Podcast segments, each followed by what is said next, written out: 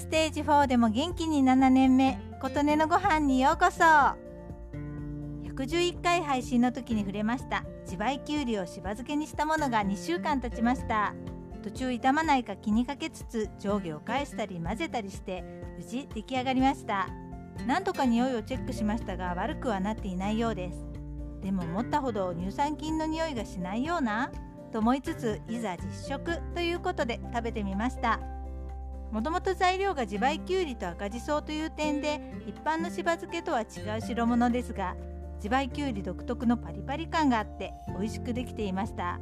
傷まないようにと塩分6%で作ったのですごくしょっぱいかなと心配でしたが出来上がったものをぎゅっと絞って水気を切ったので塩水がなくなった分お漬物としてちょうど良い塩気になりました。最初食べた時は乳酸菌をあまり感じないなと思ったのですがじっくり食べていくとじわじわとちゃんと発酵した野菜のうまみが感じられました。やっぱりしば漬けとしては前回作ったきゅうりとなすと赤じそのしば漬けとともに私の中の一番です。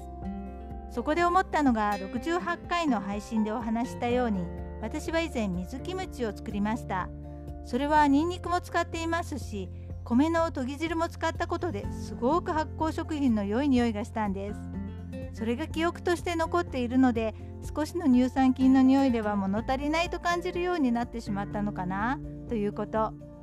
しば漬けもたくさん出来上がったので少しずつ楽しむことにしてまた水キムチも作ろうと思いました。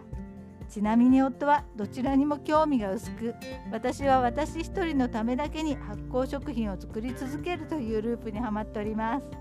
まあ自分が食べたいから作るしかないんですけどね。